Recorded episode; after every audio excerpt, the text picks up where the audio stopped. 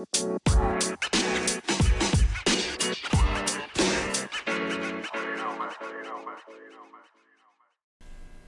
and gentlemen, welcome to the Hangover Podcast. I am sitting in the Poorhouse basement. We are not yet sponsored by the Poorhouse, but we're working on it.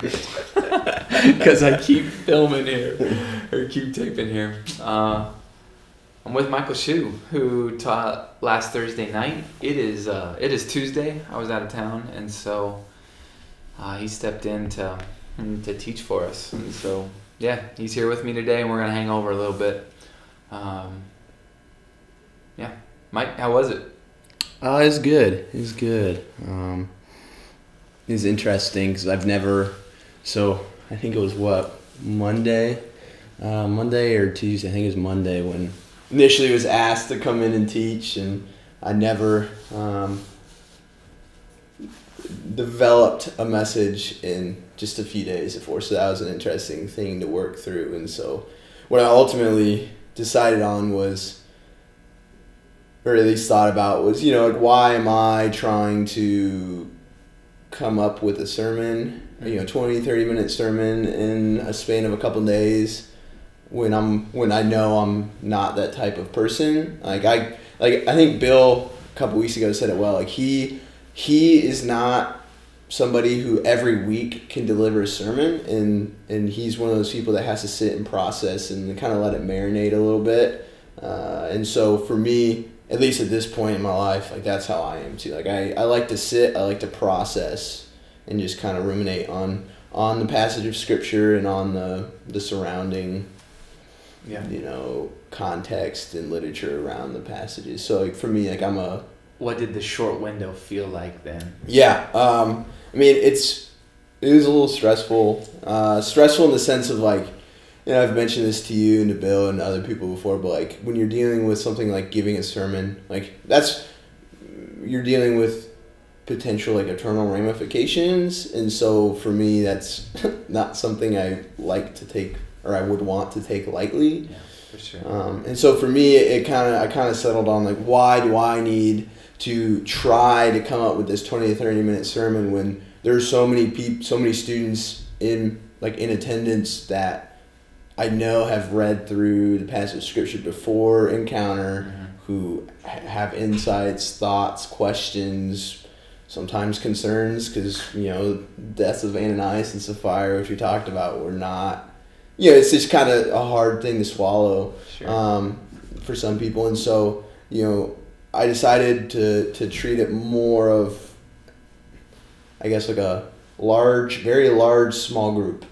Uh, I think that's how I, I think that's how I phrased it. Of we read through scripture and we just kind of talked about it. You know, I asked I asked the students, "What did you see in this? What questions do you have? What is what's just not sitting right initially with you? Like, you know, what do you what do you find that's interesting? Like, what popped off the page of you? yes. Um, and they had some really great answers, and then I just kind of said, "Here's what I'm seeing after you know reading through it, sitting on it for a few days, reading a little bit about the Mhm. about the passage, and then um, yeah, it was good. That's my Yeah. favorite way to teach. Uh, it's something that I intend to do, whether I'm at CSF Encounter or even in Sherwood. Uh, Mhm. I'm off to the west side in a couple weeks, and I fully intend to stop at least twice per sermon and let the room engage with Scripture. So um, I'm thrilled you did it that way. What is what is the response when you invite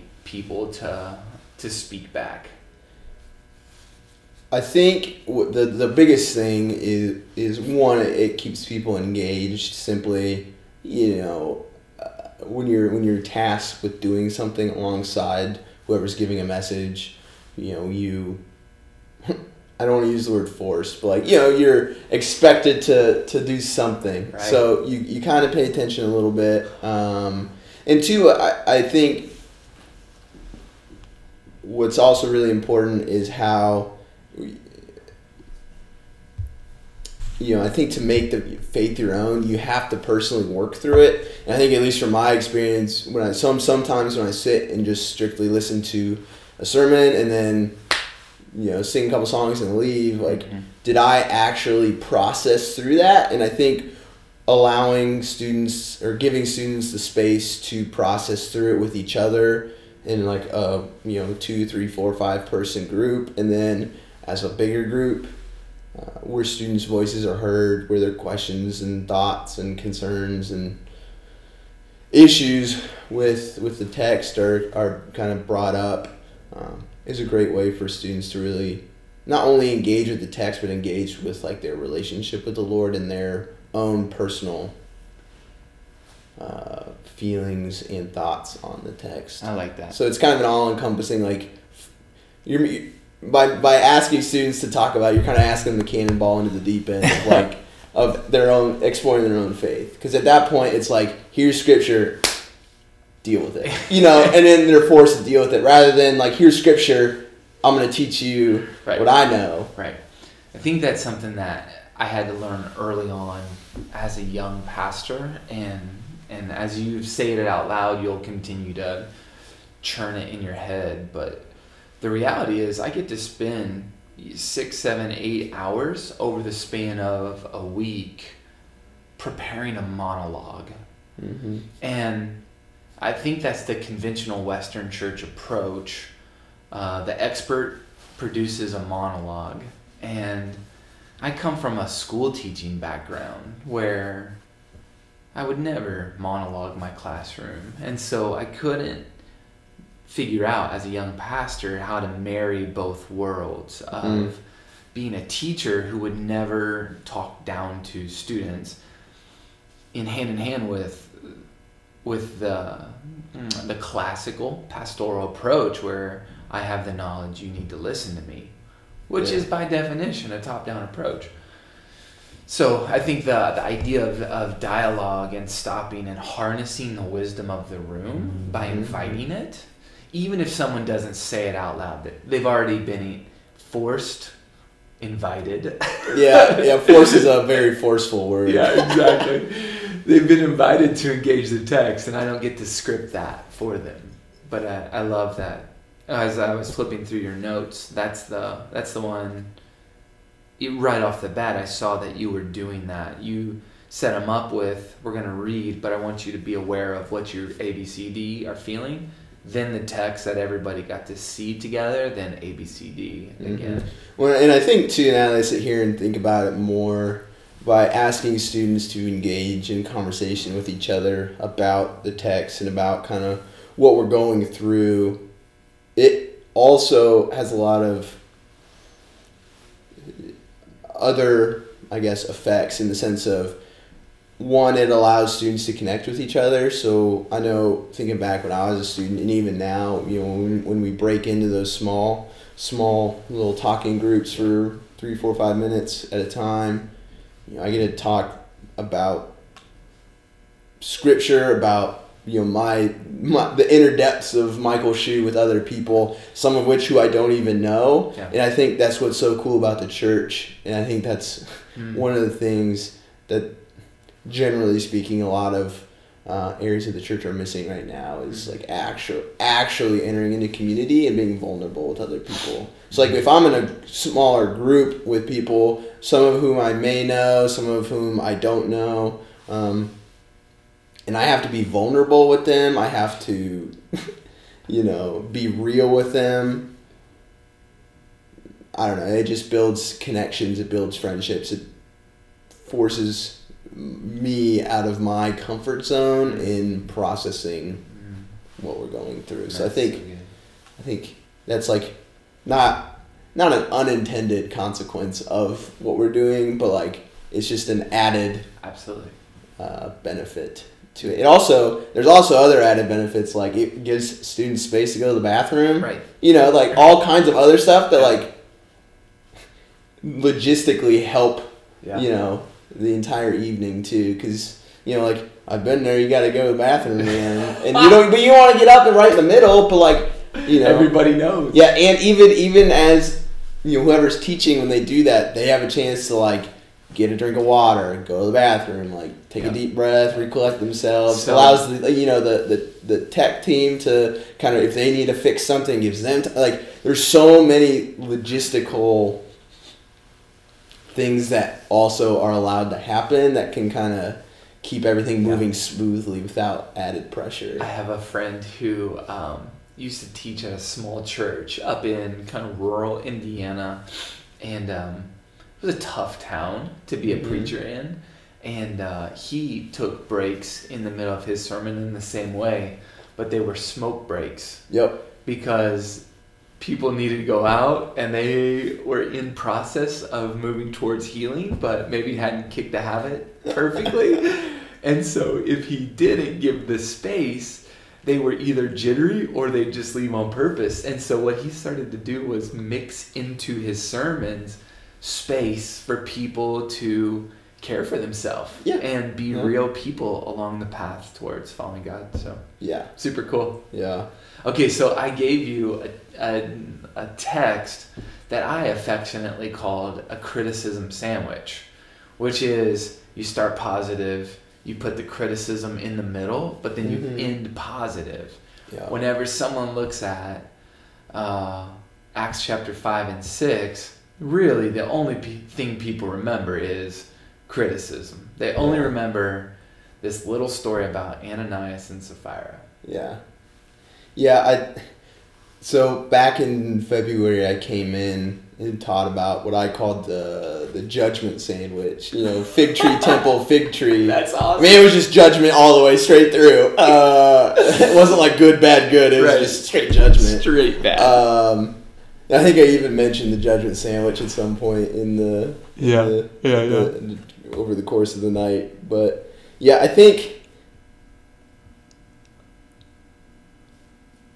you know when I when I when I when I hear you say you know it went from good to a section of kind of eh, kind of not great to back to a section of good. Right. I, I like to think of um, That's funny. Carry- I said I I- said five six five. I meant four. yeah four or five Right, yeah. right. So I think I, I think back to to Kerry Curry, uh, his whole rural road analogy. You know, like you know, we're starting here in Bloomington, but we want to get to South Bend, right? The the highway goes pretty much straight from here to South Bend. You know, 37, 465, 31, boom, go. Right. Uh, but sometimes as we go, we kind of veer off on these like country roads or roads that we shouldn't really be on. Um, and eventually we have to find our way back to that main road that we're supposed to be on that's going to get us to to that end destination and so i kind of see um, that a little bit in this and that you know the church is going the church is doing great you know Right. like one in heart and one in mind um, you know there's nobody needy among them you know This is Acts four thirty two. All the Yeah. believers are of one mind, one heart. Yeah. mhm. For the second time, we've seen this Yeah. before, and now we see it again. Yep. And then all of a sudden, some members in the church, specifically in this case Ananias and Sapphira, doing some not so great things.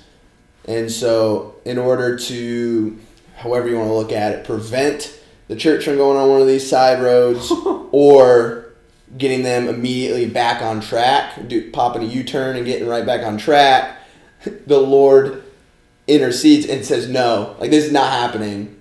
Um, judges Ananias and Sapphira, handles that situation, and it's kind of like a wake up call to the church of like, oh, we really need to pay attention to our, you know, GPS, if you will, aka Jesus. And so, um, um, so, um, and then you know they're right back on track. So it's almost like a speed bump, almost um, a very serious one. Yeah. I don't want to take it lightly, but um,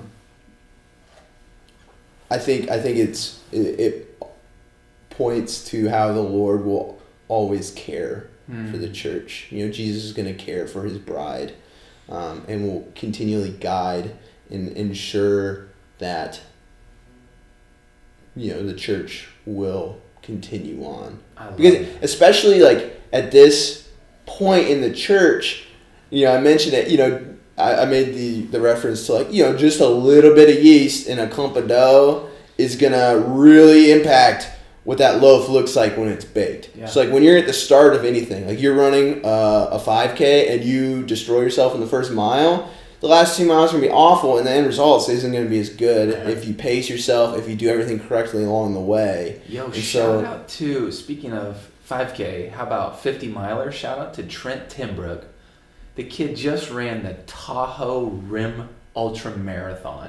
50 miles. Is that in the mountains too, out in Tahoe? like 15,000 vertical feet climb. So, so in reality, it's, it probably felt more like seventy-five miles. So here's the thing. So he right? did he did fifty miles like straight, but also three miles up.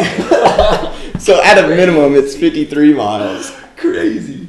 His guy that he was running with, his partner, was sick the first 20. and Oh, so no. Trent was completely bridled Yeah. In his, like, what he thought. And so he said the back 30, he just crushed because he hadn't wasted any matches Right. the first 20. He said he caught 12 people, 14, 12, 14 people in the back six miles. As they were dying, he just had power. And it's the idea of, yeah, he was he was kept in check. Yeah.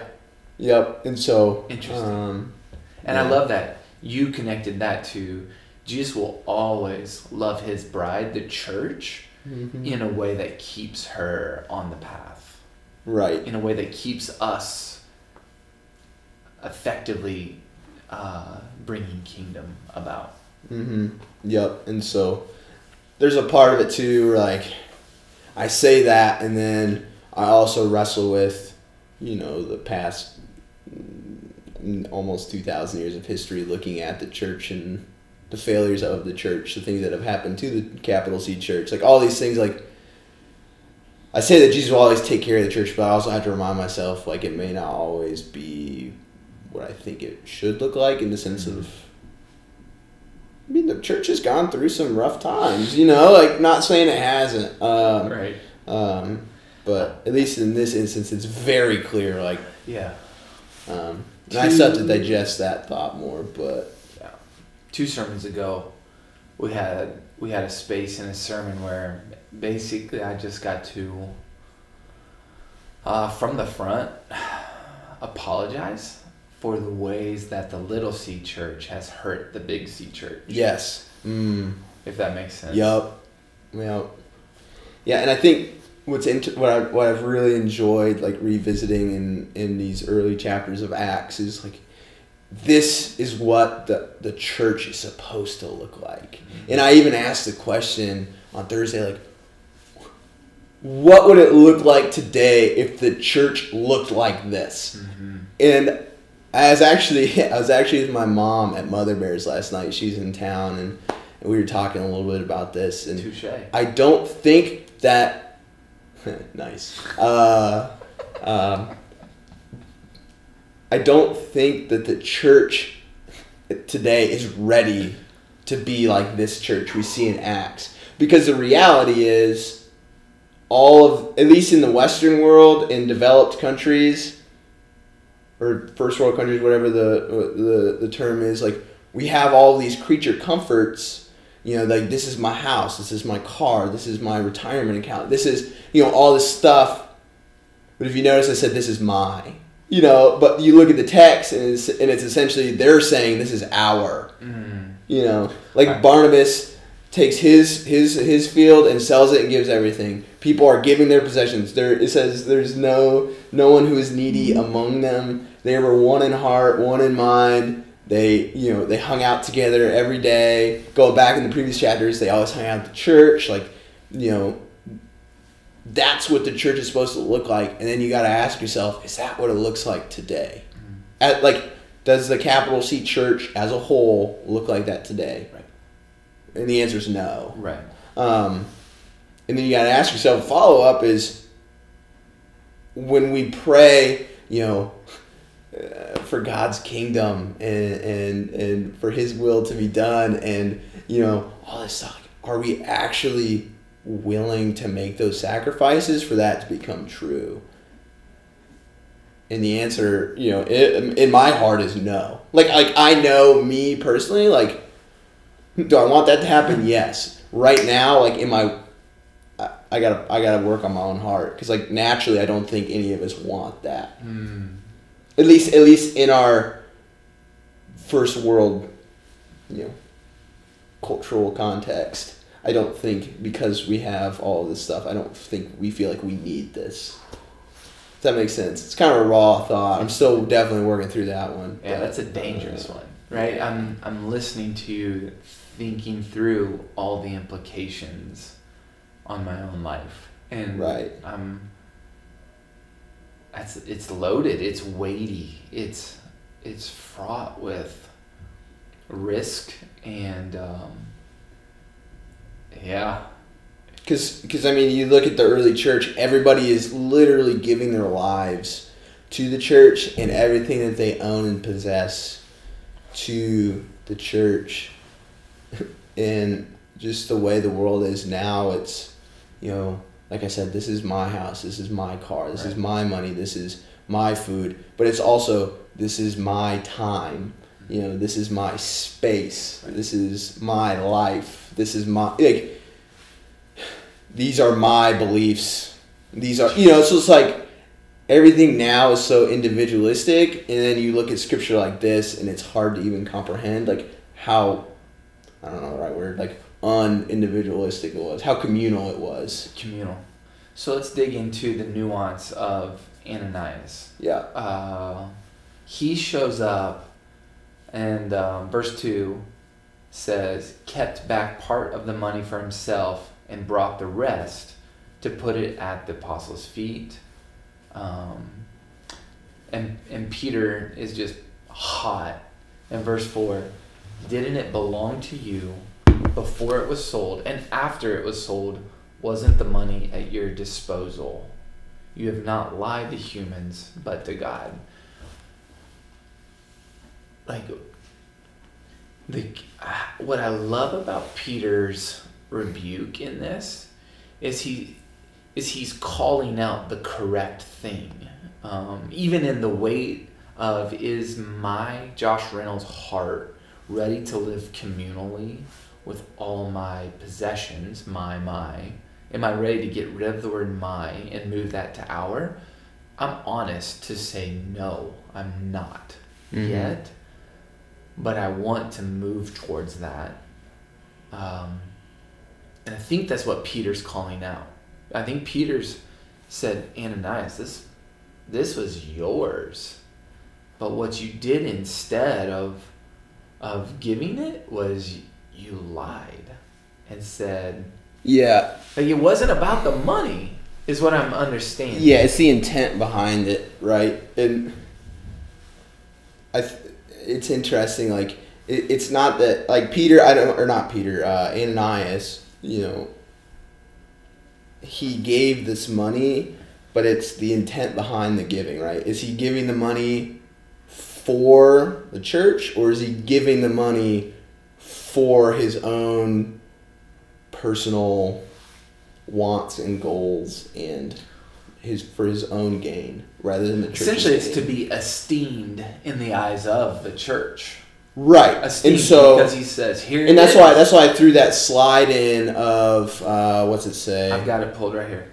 Um, this was actually my favorite slide in the whole deck. It says, Ananias Sapphira want to be wanted to be known as distinguished disciples without actually being known.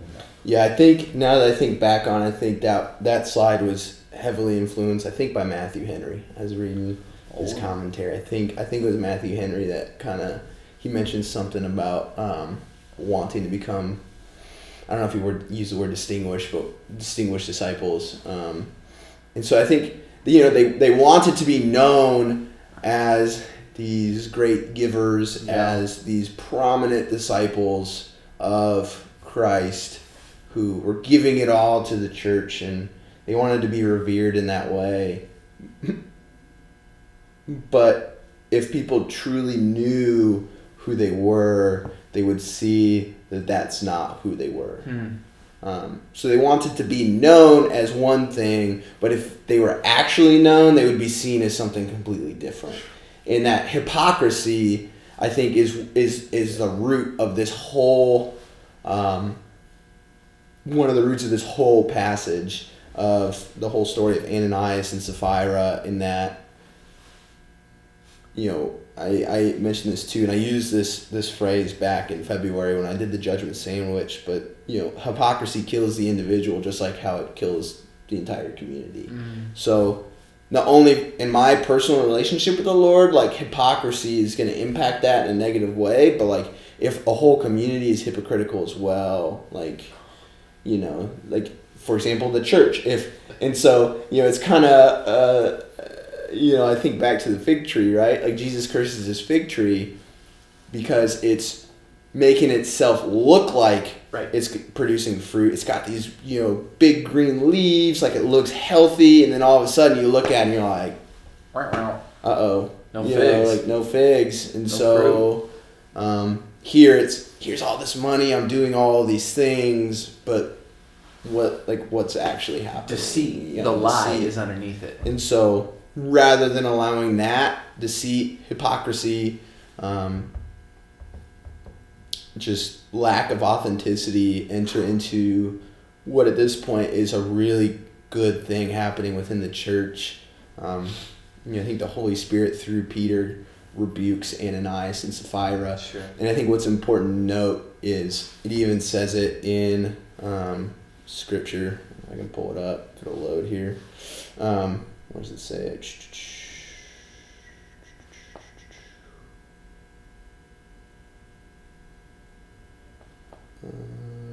It's in Acts 5. It talks about essentially, um, you know, it says, oh, here it is. Um, you know, Acts 5, verse 11, great fear seized the whole church and all who had heard about these events. So, you know, it's just that one at the very end of the Ananias and Sapphira section in Acts 5, you have this verse that essentially is showing the impact of God's judgment on Ananias and Sapphira. And so, you know, it's, and a couple students brought this up, and it's something that, like, I had to wrestle with, and I still wrestle with a little bit, but, like, why in his judgment of Ananias and Sapphira did the Lord have to kill them in Ah. the situation? Because for me, like I know that I there are parts of my life that are hypocritical, deceptive, Right. like not authentic. Right.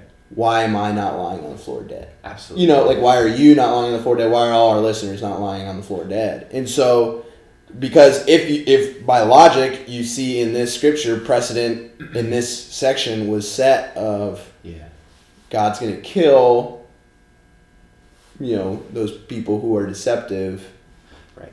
I got Yeah. two thoughts. Um, how did you answer the question that a student raises like that, Yeah. or or a comment that a student makes? How do you, as a as a as a pastor, like truly with the with the call in his life to be a pastor, how do you speak back into man that that is a hot potato?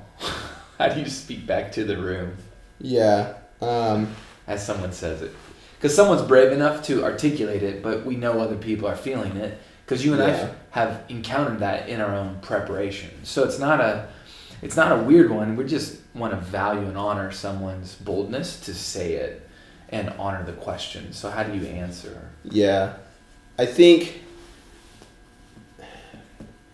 I mean, it's definitely a complex issue, and I think the first step is just acknowledging like it's okay to at first when you first read this be like, "Yo, like, what is going on?" You know, like why like why you, you it's okay to ask question why it's okay for it to not sit well because i mean death is not something that i don't think that should sit well with anyone Love that. um, and then you know also allowing people to understand like it's okay to under like to think like logically if this happened to them could this happen to me Right. could this happen to the people i know and love Absolutely. like could this happen to other people and logically i mean the answer is still yes regardless but i think the first thing they need to talk about is the like who is making this judgment. And it's not peter. You know it's the holy spirit through peter. So essentially i mean not essentially but it is god Right. who's coming in making this judgment. But you got to think of the nature and character of god and that he's a holy just good god. Mm, who knows everything about Sapphira and Ananias in Ooh, the good. context. yeah. And so, um, as a as a believer, I have to trust that God made that decision and was correct in his decision and I fully believe that. I may not understand it, mm. But based off of the precedents that God has set of who his character is, I I I can firmly I can firmly believe that his judgment was just. Mm. Um, and it's not my call. I mean, the, the the wages of sin, you know, in the Bible is death, right? So you know, we have death for sin in this story. So at that level, I think it's justified, but also, you know, God has he knows a lot more than we do. It's what is it? What is it? Like Isaiah 55. Um just kind of talking about like our intellectual capability against God's. I could be wrong in that verse, but um, but also too like you also have to look at like I was listening to one of Marty Solomon's Bema podcasts, um, and he was mentioning about how oftentimes you know in, Scripture when we see miracles or um, especially from like Jesus happen, you know it's not that they're not just willy nilly random, if that makes sense. Like they're used to make a point to teach others to have an impact um, mm. beyond just, you know, doing something miraculous. And I think in this story, like we have to recognize that this was a message to yeah. the young church as well of like this is not going to be tolerated. Love like because like verse 11 you know it says great fear seized the church um, and so i think it, it goes back to the whole like you know we're to rejoice with trembling yeah. like like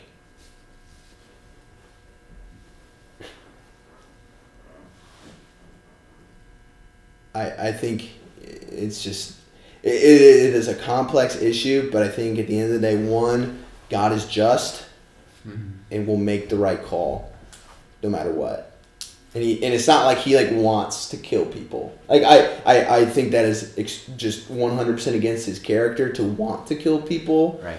Um, and it's not our place to enter into his spot and judge others and to say God, no, you were wrong in the situation. Like I, even though I may, in my like finite mind, disagree with it, um, or from my like 2019 perspective on it. Right. I dis- initially disagree with it. I gotta trust that the Lord made the right call. Two, who was the intended audience, um, and and what was the intended impact.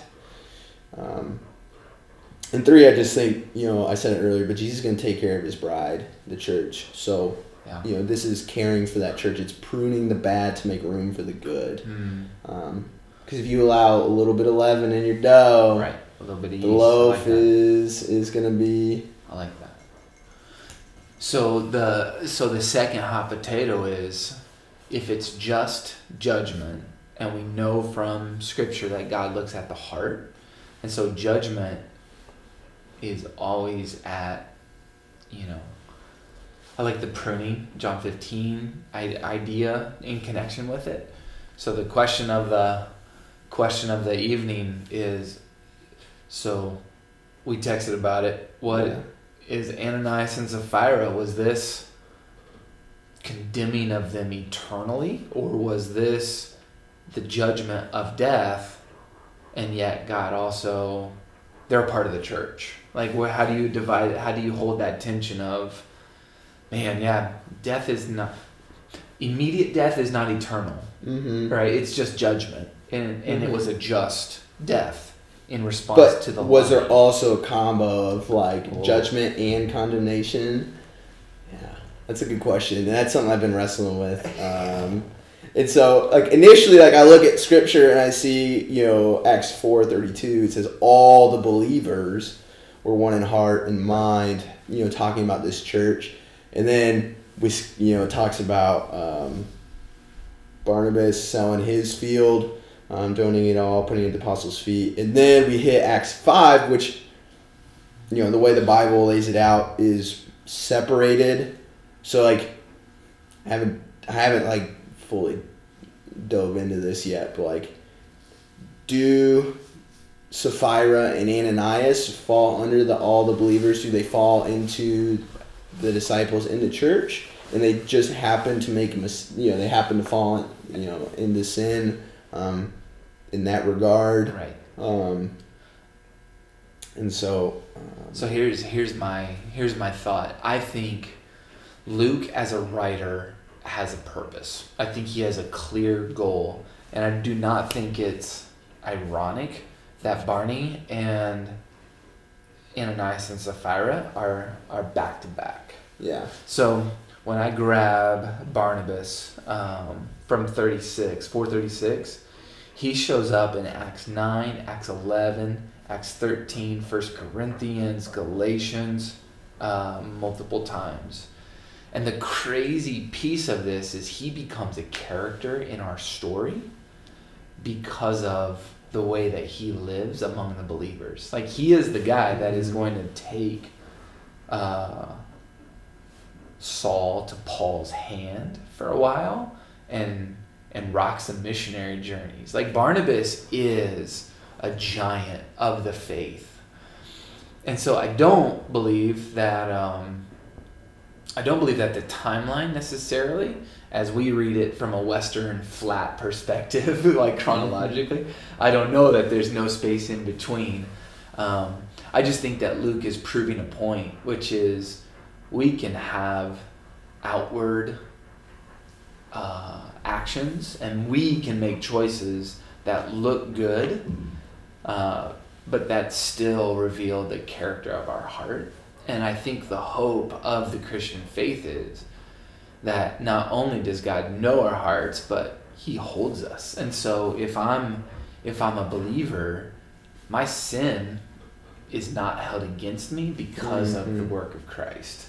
And so for my eternally optimistic seat over here on this awesome cream couch, I hope that Ananias and Sapphira were a part of the believers who Mhm. were learning the story and the message of Jesus, and that I hope they just I hope they made a mistake yeah because my life is fraught with mistakes, um, and death feels harsh. I think you did a nice job of helping give that color, but there's a difference between physical death in our world and condemnation Yeah. eternally. Mhm. And so my eternally optimistic hope is, yeah, they're, yeah, they're, and uh, I and like I said, I haven't I haven't even come close to fully digesting this topic yet, but I think what what initially bothers me is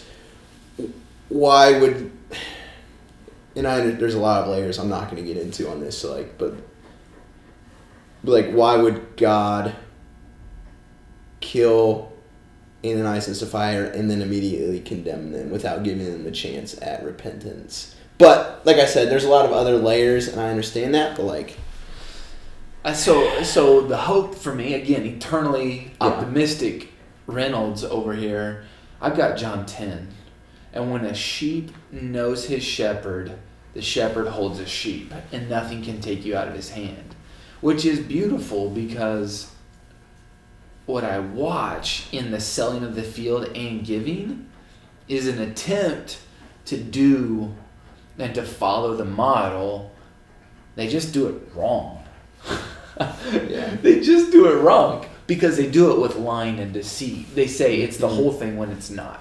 And there's this simplicity in my mind that again I want to afford them, but this side of heaven it's really hard to say so. Mm, Yeah, yeah, and and like I said, like we were talking about in the beginning of the podcast, you know, it's not our place to make those judgment calls. Right. Which, thank goodness. Thanks goodness. That's too much. That's 'Cause too I, much. I, I, I just can't. Right, because as soon as I make Uh, that judgment call on someone, I have to apply it to myself. Yeah. Well, and, something too that's interesting is you know in this story we, uh, I think we we'd be foolish isn't the right answer, but like you know we, we have to look at two you know so our, our chunk of scripture was four thirty two all the way through five sixteen. Right. And 12 through 16 in chapter 5 are separate in relation to Ananias and Sapphira. And so going back to your initial point of like good to kind of not so good, back to good. Um, I can't remember who I was reading. It was one of one of the commentaries I was reading, but it, it, it said something along the lines of like we see in verse twelve, God returns to His seat of mercy and Hmm. grace. Um, uh, it's just interesting how um, you know we have this little blip in the timeline of the early church, and then we see um, immediately after.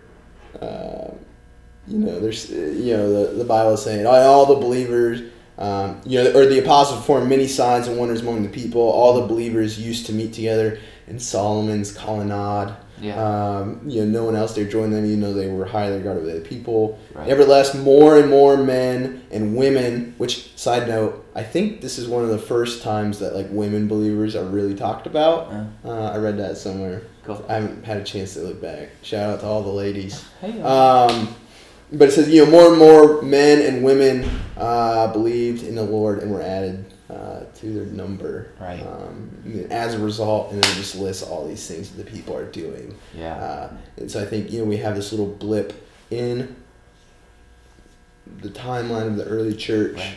but it's not, it doesn't derail yeah. the church. And so, yes, God makes this judgment, but then He also allows space for like, I don't know, space or whatever, but like He allows the church to really kind of get back on the rails and just keep keep steaming down the the, the I love Tracks. your pruning analogy. Like Mhm. pruning always hurts. yes, yep, I mean, you're you're functionally cutting off limbs, hmm arms, yeah, like pieces of a tree that you have personally grown. Like Mhm. things that have come out of you, habits that I have formed in my life, and to prune them is the cold turkey cut them off.